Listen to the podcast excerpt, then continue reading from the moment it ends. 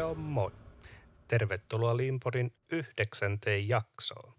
Ja tähän alkuun tietysti, jos kuuntelet tätä jaksoa aivan tuoreeltaan, niin hyvää joulun ja uuden vuoden aikaa. Minun ja Antin puolesta molempien. Toivottavasti nautitte ja otatte tämän aivan lomana. Tämä on niin kylmää ja pimeää aikaa, että mikäli ette ole tuonne aurinkoon lähteneet, niin vähintäänkin kotona tai ystävien ja sukulaisten luona lomaillen. Tässä jaksossa me käydään läpi Antin kanssa tätä jidokaa, ja tämä pohjautuu edelleen tähän samaan konseptiin Liin taloon, josta voit käydä katsomassa kuvan meidän nettisivuilta muistiinpanoista. Siellä meillä on kaksi kuvaa, hieman erilaisia liintaloja, joita käytämme tässä pohjana jaksoja äänittäessämme. Ja ensi jaksossa kerrottakoon jo, meillä on tulossa arvo, eli se liintalon katto, sen jälkeen ihmiset liintalon sisällä. Ja tässä olet Antti mieltä ensi jaksossa, voitaisiko kertoa kuulijoille jo, mitä meillä on suunnitteilla myöhemmille jaksoille, kunhan saadaan tämä liintalo käytyä ensin läpi? No kyllä me ensi jaksossa voidaan sanoa. Mutta sinulla on vielä mahdollisuus vaikuttaa siihen. Laita meille viestiä aiheesta, jota haluat kuulla. Tavoitteena olisi käsitellä yksittäisiä asioita. Nyt on käsitelty asioita aika laajasti, laajalla pensselillä, enemmänkin tällaista filosofisesta, päämääräisestä näkökulmasta. Nyt voidaan mennä vähän enemmän konkreettiseen tekemisen tasoon. Juuri näin. Mutta nyt ei tultu jakamaan joulumieltä eikä myöskään haaveilemaan tulevista jaksoista, vaan pureudutaan tähän jaksoon. Antti, tämä Jiroka, tämähän kuulostaa niin konsulttikieleltä termi kuin olla ja vaan voin. Mitä tämä nyt sitten kätkee taakseen? Ja se helposti on sitä. Ja sitä voidaan tehdä helposti taidetta. Tämä Jidokahan pitää takanaan ikään kuin tämmöistä ajatusta, että se on vapaa virheistä. Ja se vapaus virheistä tapahtuu niin, että se on niin kuin autonomista. Eli se on niin kuin ilman ihmiskosketusta. Joskus tuota, mä en osaa oikein lausua näitä, mutta puhutaan automation without a human touch. Eli, eli se on niin kuin, tietyllä tavalla asiat saadaan tapahtumaan niin, että se on ihmisestä riippumatonta. Ja toisaalta se myös tarkoittaa tällaista, että virhe tai ongelma pääsee eteenpäin. Jos me ajatellaan tätä niin taloa, niin tämä tuota, on kokonaisuus, niin kuin tähän asti aikaisemminkin on puhuttu. Ja jos sinä haluat tehdä asioita jitisti, niin kuin viimeksi puhuttiin, eli mennään niin kuin virrataan mahdollisimman pienellä buffereilla, eli mahdollisimman pienellä hukalla toimittaisiin lähestytään kohti One Piece Flowta, niin se tietysti edellyttää sitä, että meillä asiat tapahtuvat oikein oikean aikaisesti ja oikea määrä. Joka varmasti viime kerralla tuossa JIT-keskustelusta unohti, että sinähän tavoitteena on tehdä kysyntään oikeanlaisia tuotteita oikea määrä oikean aikaisesti. Ja nyt tässä, tässä ajatuksessa on se, että me tarvitaan joku mekanismi, joka varmistaa sen.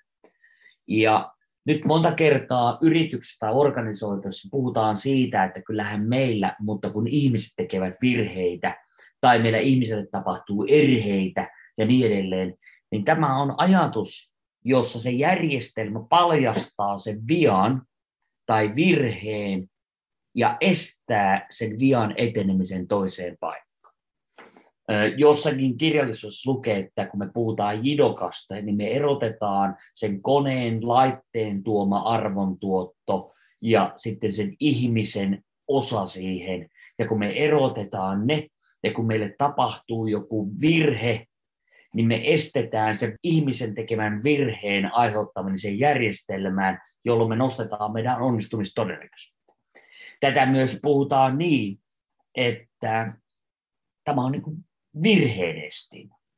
Kun me ollaan luotu meidän systeemiin riittävä suorituskyky, ja siellä riittävällä suorituskyvyllä tulee aina, aina voi tulla poikkeamia.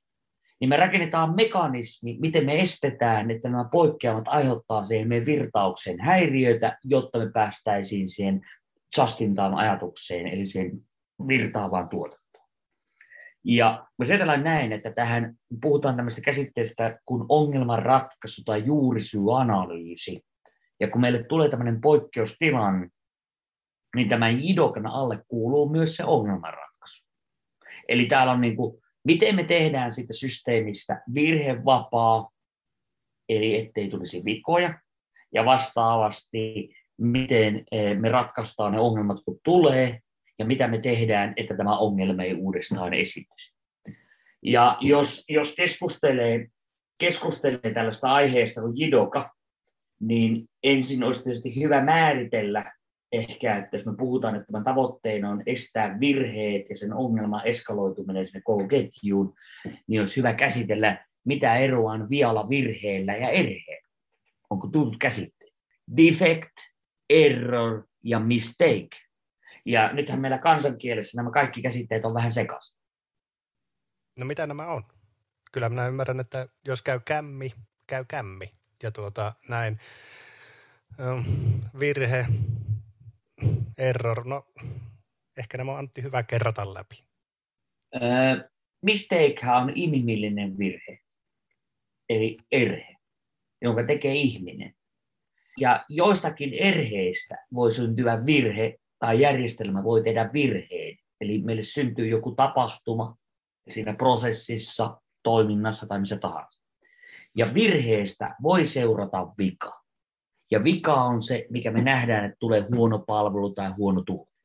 Eli toisin sanoen, sä voit nähdä, että hiusten leikkuu onnistui huonosti, eli tuli vika, joka voi johtua leikkausvirheestä, ja se leikkausvirhe voi johtua erheestä. Erhe, virhe, vika. Puhutaan vikaantumismekanismista.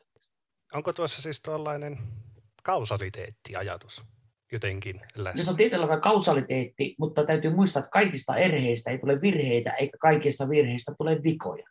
Mutta vika kun tapahtuu, niin vika on konkreettinen, se on syntynyt. Ja nyt me pyrimme estämään erheiden eskaloituminen virheiksi, ja jos virhe pääsee systeemissä tapahtumaan, niin me pyritään estämään sen virheen eskaloituminen viaksi. Ja vasta vika, joka on fyysinen konkreettinen tapahtuma, estää sen virtauksen tapahtumisen siellä tuotannossa. Ja sen takia me yritetään rakentaa mekanismi tai ajatusmaailma taas, tämä on filosofia, tämä jidoka, eli me yritämme tuoda tällaisen järjestelmän, joka estää vikojen syntymisen, jotta me saataisiin virtaus aikaiseksi.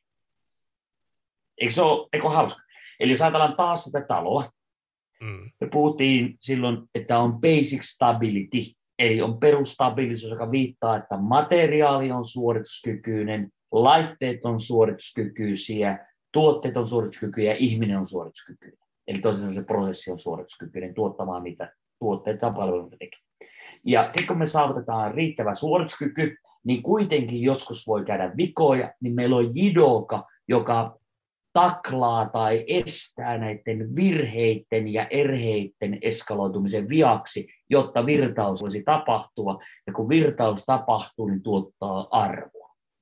Ajatuksellisesti tai, tai niin kuin tällä ilmiönä, niin me Jidokassa pyritään erottamaan se toiminta, joka tekee koneet ja laitteet ja ihminen, ja ilman ihmistatsia se kone pystyisi tai laitetaan systeemi tuottamaan meille tilannetta. Voisi ajatella palvelutuotannossa tarkoittaa, että ihminen, joka tekee päätöksiä tai toimii siinä, niin siitä voitaisiin tunnistaa tai ilman sen ihmisen inhimillistä virhettä voitaisiin tuottaa mahdollisimman hyvä tuote tai palvelu. Eli ei pelkästään niin kuin ole laite. Mutta tämä on keskiössä ja tämä on ymmärrettävä, eli, eli Tämä pyrkii havaitsemaan automaattisesti ongelmat tai erheet ennen kuin siitä aiheutuu meille suurempaa ongelmaa. Voiko tämä kone tai laite olla tietokone tai ohjelmisto? Siis meidän järjestelmässä on todella paljon tällaisia ikään kuin rakennettu mekanismeja tietokoneissa tai laitteissa, jotka estää, tai sitten se voi olla tietokone, joka on osa sitä systeemiä, joka yrittää eliminoida niiden vikojen estämisen tästähän on se, se taustatarina, jos tästä haluaisi. Eli, eli Eh, toki minä olen, en ole, en ole aikalainen enkä ollut luomassa aikoinaan liiniä, mutta kirjallisenne mukaan niin aikoinaan äh, Toyodan, tai Akio Toyoda tämä hetkinen tuota, Toyodan pääjohtaja, ja äh, hänen isän isään, isäkö oli, oli tämä, vai oliko se isän isä, no anyway, niin oli tämä toyotalainen oli se vielä neljäs sukupolvi aikaisemmin, ennen kuin Toyota oli autofirma, niin se oli tämmöinen niin kuin kankaiden tekemisfirma. Ja, ja, ja hän keksi aikoinaan kutomakoneeseen tällaisen niin sanottu jidoka, eli virheen estimen. Eli kun kangasta kudottiin ja jostakin syystä lanka katkesi tai neula katkesi, näin mä muistelen, niin, niin jompi kumpi tai kumpikin, niin se pysäytti sen kutomakoneen, jotta ei tullut enemmän virheellistä kangasta. Mm. Ja hän sanoi, että tämä oli se innovaatio nykytermeen, jonka hän loi tai keksintö, joka esti tuottamasta enemmän hukkaa, eli huonoa tuotetta, joka mahdollisti paremman tuotteen asiakkaalle, jolloin ei tarvinnut tarkastaa, että onko se tuote hyvä. Ja se mahdollisti sen seuraavan vaiheen saamaan parempaa tuotetta, koska se sai parempaa kangasta. Ja se paljasti sen vian esti sen ihan kuin sen vian eskaloitumisen eteenpäin. Pysytkö mukana? Pysyn, ja tästähän on olemassa YouTube-videokin, jos et tieddy. Itse asiassa en tiedä, kyllä. Minä olen sen pongannut, kun olen kahlannut tuota internettiä läpi, ja tuota, hän keksi tämän virheenkorjaimen vasta silloin, kun hän oli keksinyt nämä automaattikutojalaitteet. Ja... Joo, joo, joo, siis juuri näin. Oli ne automaattikutojalaitteet, kun niissä oli häiriöitä, niin tuli ongelmia siinä, että kun se lanka katki, tai tapahtui se ongelma, mikä se nyt olikaan. Ja piti kehittää, että miten se paljastaa. Eikö niin? Mm, kyllä. No. Onko tässä Jidokassa tuota, sellainen iso maali, iso tarkoitus sellainen, että loppuviimein ei ainakaan sille asiakkaalle näkyisi tuotteessa olevan vika? Itse asiassa mä en ihan varma ole siitä ajatuksesta. Toki varmasti voidaan näin ajatella, että se asiakas saa sitä huippulaatua lopussa. Mutta totta kai siinä on myös se välimaali. Eli että se toiminta voi toimia vikavapaasti, koska se vikahan voitaisiin myös joskus joissakin tapauksissa nyppiä loppupäässäkin. Eli mä en itse asiassa tiedä, enkä osaa sanoa, koska eh, että kumpi on se lopullinen maali. Toki ajatuksesti varmaan on, että mitä nopeammin viat nypitään, niin sitä pienempi todennäköisesti asiakas saa ää, laatua sen loppupäässä. Eli jos meillä on paljon ongelmia tuotantoaikana, niin todennäköisesti myös asiakkaalla on olemassa paljon ongelmia. Mutta tuota, onko tässä ollut alun perin kysymys siitä, että saadaan se järjestelmä toimimaan, vai onko tässä se, että asiakas saa lopputuotteena hyvää, niin en mä osaa sanoa sitä siellä Toyotan kontekstissa. Mm. Mitä siinä videossa oli, kun sä sanoit, että katsonut video? Kuka se on tehnyt, mitkä oli lähteet? Voi hyvänä aika. Se oli vanha mustavalko-video, joku ladannut YouTubeen. niin, se on hyvä argumentti. Jumala, ehkä se tunne mua. No ei, Mä kysyn, että mitkä on lähteet? Mihin tämä perustuu, tämä video? jos, jos se on internetissä, se on totta. Mutta ah, tuota, niin se meni. Joo, joo, joo. mutta tuota, ja ku, liikkuvaa kuvaa, niin se oli oikeita ihmisiä. Kyllä, juuri näin. mutta tuota, mennäänpä nyt hetki vielä tähän Jidokaan. Eli mm nyt niin kuin estetään sen virheen etenemistä seuraavaan vaiheeseen. Mm.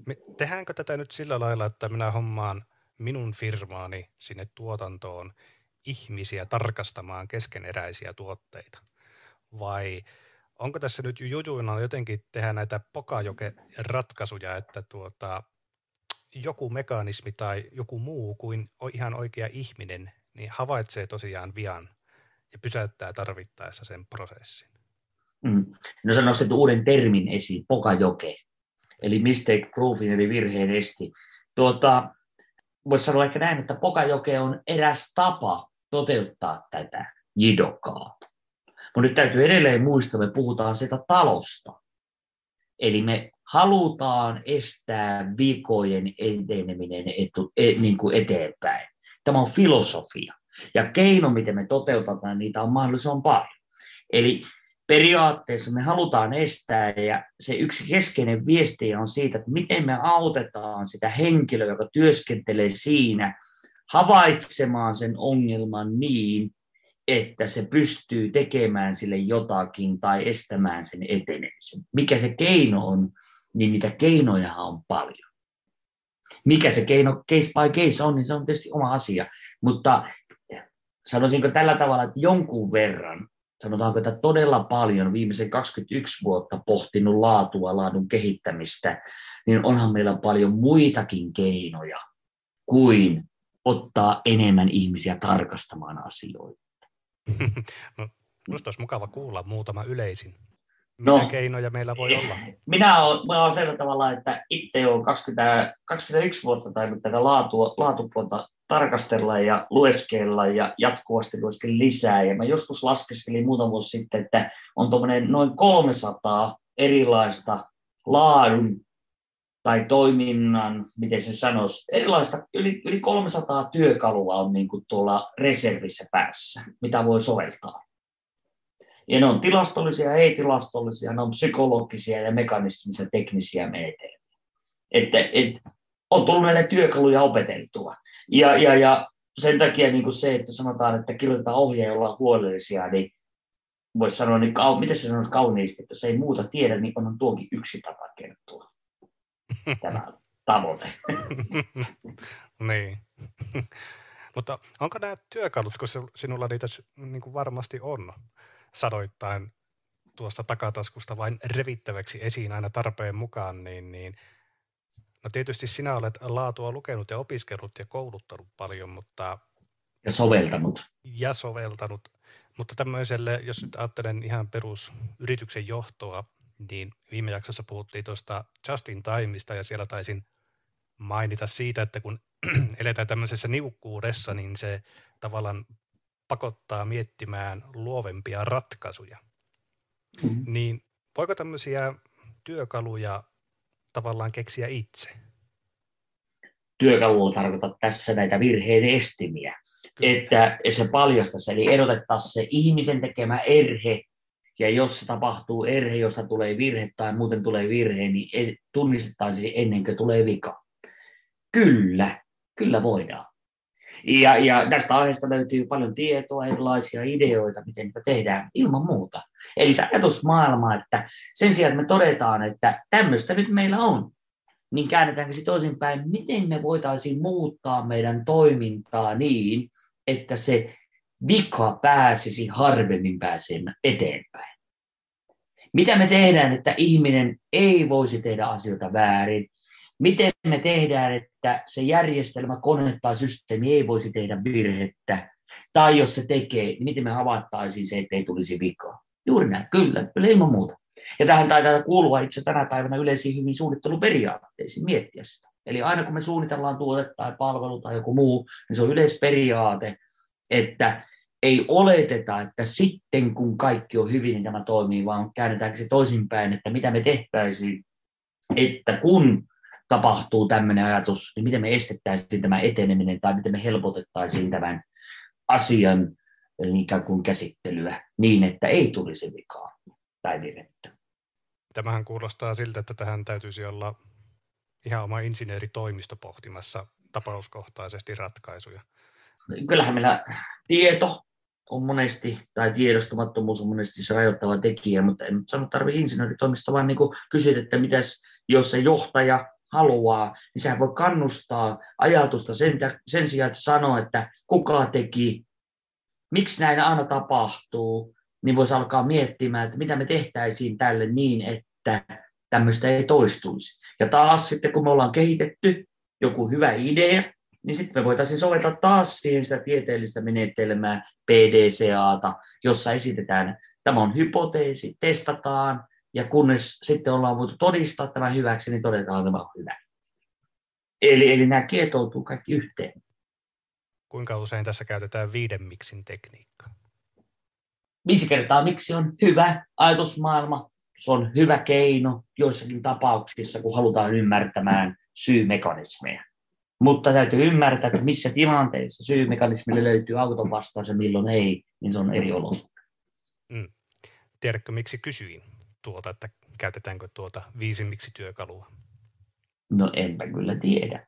Minä olen törmännyt näihin erilaisiin liinistä kiinnostuneisiin, kuten itsekin olen, niin, niin tuota, tuntuu, että kun on ongelma, niin heti ensimmäisenä pitää mennä kysymään viisi kertaa miksi. Se on se niin kuin oletusvastaus. Että ihan kerta kaikkiaan ilman sitä, niin sitä ongelmaa ei voida ratkaista. Oletko muistanut muotoilla kysymyksen siihen, että mit, mihin ongelmaan kysytteeksi? Onko ongelma tunnistettu ennen sitä? En osannut vastata kysymykseesi, mutta nyt kun kerroit, niin voin kyllä kuvitella.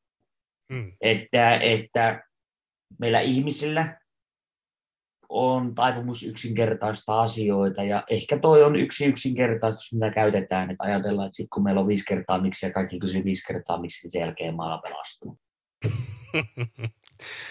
Mutta hei, tähän Jirokaan vielä. Nyt jos, mm. nyt jos minä nyt yrityksen johtajana ymmärtäisin tämän Jiroka-konseptin täydellisesti mielessäni ja lähtisin sitä harrastamaan, palkkaisin kenties jopa ne insinöörit johonkin toimistoon pohtimaan asioita, että miten me ehkäistään virheitä. Muista, muista palkata myös muita kuin insinööriä. Mm, mm, mä harkitsen sitä. Mutta tuota, joka tapauksessa, niin, niin lähteekö tällä tuottavuus kasvuun? Jos minulla on päivittäisissä rutiineissani mukana jidoka-ajatus, eli minä pyrin estämään virheitä ja varsinkin estämään niiden uudelleen syntymistä ihan täysin sieluni voimin. Se on varmaan yksi hyvä, hyvä, hyvä näkemys siinä työkalupakissa. Mutta jos tällä hetkellä sun tällaiset yksittäiset ongelmat ei raiva sun tuottavuuteen kasvua, niin ei, ei se paransi tuota. Jos nämä yksittäiset ongelmat, jotka häiritsee sun toimintaa, ja ne ei johdu suorituskyvyttömyydestä, vaan tällaista yksittäistä poikkeamista, niin silloin varmaan sillä on hyvä positiivinen vaikutus siihen tuottavuuden kasvuun. Niin, eli onko tässäkin sillä lailla pidettävä pää kylmänä, että ei tätä jidokaa, niin kuin ei varmaan mitään muutakaan liinistä tuttua konseptia tai filosofiaa täydy alkaa tekemään vain sen tekemisen takia, vaan katsoa se tilanne, että vaatiko se kuinka paljon panostusta tällä saralla. Ja jos se asia tosiaan on niin kuin sanoit, että ei, ei, ei virheet tavallaan meidän tuottavuutta tässä merkittävästi nyt estä, ongelmia on ehkä jossain muualla, niin voidaan jättää kenties tätä jidokapuolta vähän pienemmälle volyymille. Kyllä, kyllä. Ne on, on tärkeä osa sitä. Ja nyt täytyy muistaa, että virheistä ei puhuta pelkästään niin kuin yksittäisenä virheenä jossakin tuotteessa tai palvelussa, vaan tämä on kokonaisuus, niin kuin yleisajatus siinä toiminnassa. Tämä on niin kuin asiayhteisö riippuva tilanne. Ja tuota, me ollaan varmaan siitä tylsä podcasti, tai sanotaanko, että minä olen ainakin varmaan siitä tylsä, että tuota, mä en osaa oikein luvata tämmöisessä tuotanto- tai palveluyrityksessä, että meillä olisi olemassa jotain yhtä helppoa ratkaisua, me voitaisiin valita yksi, vaan minä itse tykkään tästä liiniajatuksesta ja tästä liinitalosta sen takia, koska tämä on kokonaisuus. Meidän pitää ymmärtää se tässä meidän pelikentässä katossa, mitä on se arvo. Sen jälkeen meidän pitää ymmärtää meille se satsing-ajatus, mitä se tarkoittaa. Meidän pitää ymmärtää jidoka-ajatus ja meidän pitää ymmärtää siellä pohjalla se talon pohja, eli se stabiilisuusajatus. Ja tämän ikään kuin tämä muodostaa kokonaisuuden, plus, niin kuin me tullaan tulla myöhemmin käsittelemään, siellä talon sisällä erittäin tärkeä osa on ne ihmiset, ihmisten ymmärtäminen, ihmisten toiminta ja ihmisten johtaminen ja, ja, ja siellä leadership ja managementti mun mielestä maailma on liian monimutkainen ajatellakseen niin, että meillä olisi yksi lähestymistapa, jolla me saataisiin pelastettua nämä asiat.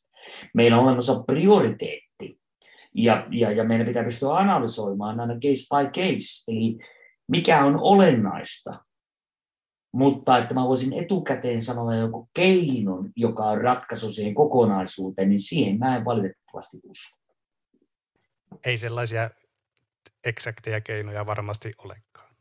Mm, Ja- Jos mä haluan paremman elämän, niin et, kukaan ei voi sanoa mulle tässä etukäteen, että mikä on se keino, millä saat paremman elämän, vaan ensin täytyy ymmärtää, mikä tällä hetkellä rajoittaa minun ikään kuin parempaa elämää. Ja kun sieltä löytyy se tekijä, niin sit siihen voidaan tehdä toimenpiteitä ja sen takaa löytyy sitten meille keinoja. Ja todennäköisesti se on jossakin suhteessa erityyppisiä tekijöitä, jotka sitten auttaa. Tämmöinen yritän kuvata vähän niin kuin pehmeästi filosofisesti tätä asiaa. Sama kuin yrityksessä. Ei me tiedetä, pettääkö meillä tuote, pettääkö meillä johtaminen, pettääkö meillä tuotanto, pettääkö meillä alihankinta, mikä meillä pettää, pettääkö meillä laatu. Ja kun me tehdään se analyysi, niin sieltä löytyy varmaan joku tietty prioriteetti, ja se määrittää sitten meille niitä keinoja. Hyvin sanottu. Ja mitä tuohon tylsään podcastiin tulee, niin itse kuuntelen kyllä tylsiä podcasteja, muitakin kuin tätä meidän omaa. Huomaa, mä oon tosi positiivinen kainuulainen. Kyllä. Hyvä, mutta tota, idokasta on mun mielestä hyvä siirtyä virtaukseen, eli gittiin ja siihen ajatusmaailmaan kuunnella edellinen jakso uudestaan, tai sitten keskittyä arvoon, eli meidän seuraavaan jaksoon, kun me puhutaan tässä talon katosta. Ja mun mielestä se talon katto tästä talosta on kaikista aliarvostetuin, joka itse asiassa määrittää tämän liinin päämäärän. Yes. Palautetta otetaan vastaan. Sähköpostilla palautteet at liinpori.fi. Facebook, Twitter, niistäkin palveluista. Ja muistiinpanot, jos tästä jaksosta nyt jää, löytyy tuolta meidän verkkosivuilta liinpori.fi. Sanotaanko me Antti tähän kohtaan kuuntelijoille muuta kuin, että jitiloidaan kohti seuraavaa jaksoa. Itiloidaan. Me sanomme Liinporista. Kiitos. Moi. Kiitos.